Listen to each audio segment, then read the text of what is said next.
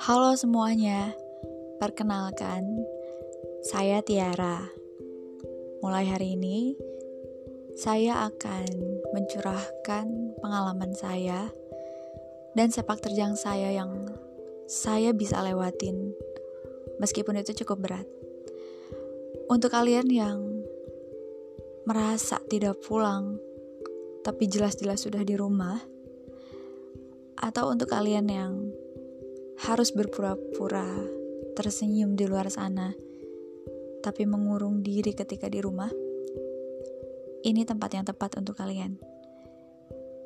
Jadi, mari kita bertukar pikiran, mari kita tetap positive thinking, dan tetap melanjutkan hidup.